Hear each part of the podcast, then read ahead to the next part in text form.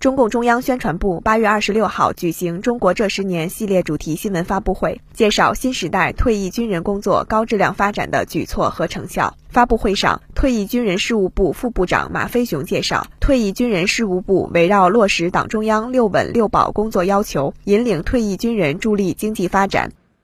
围绕落实党中央“六稳六保”工作要求，引领退役军人助力。经济发展，新接收安置一百八十五万名退役军人，帮扶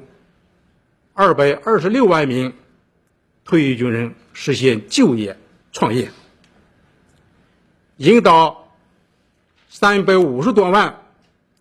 退役军人个体工商户发挥市场主体作用。激活一万多个退役军人的优质创新创业项目，为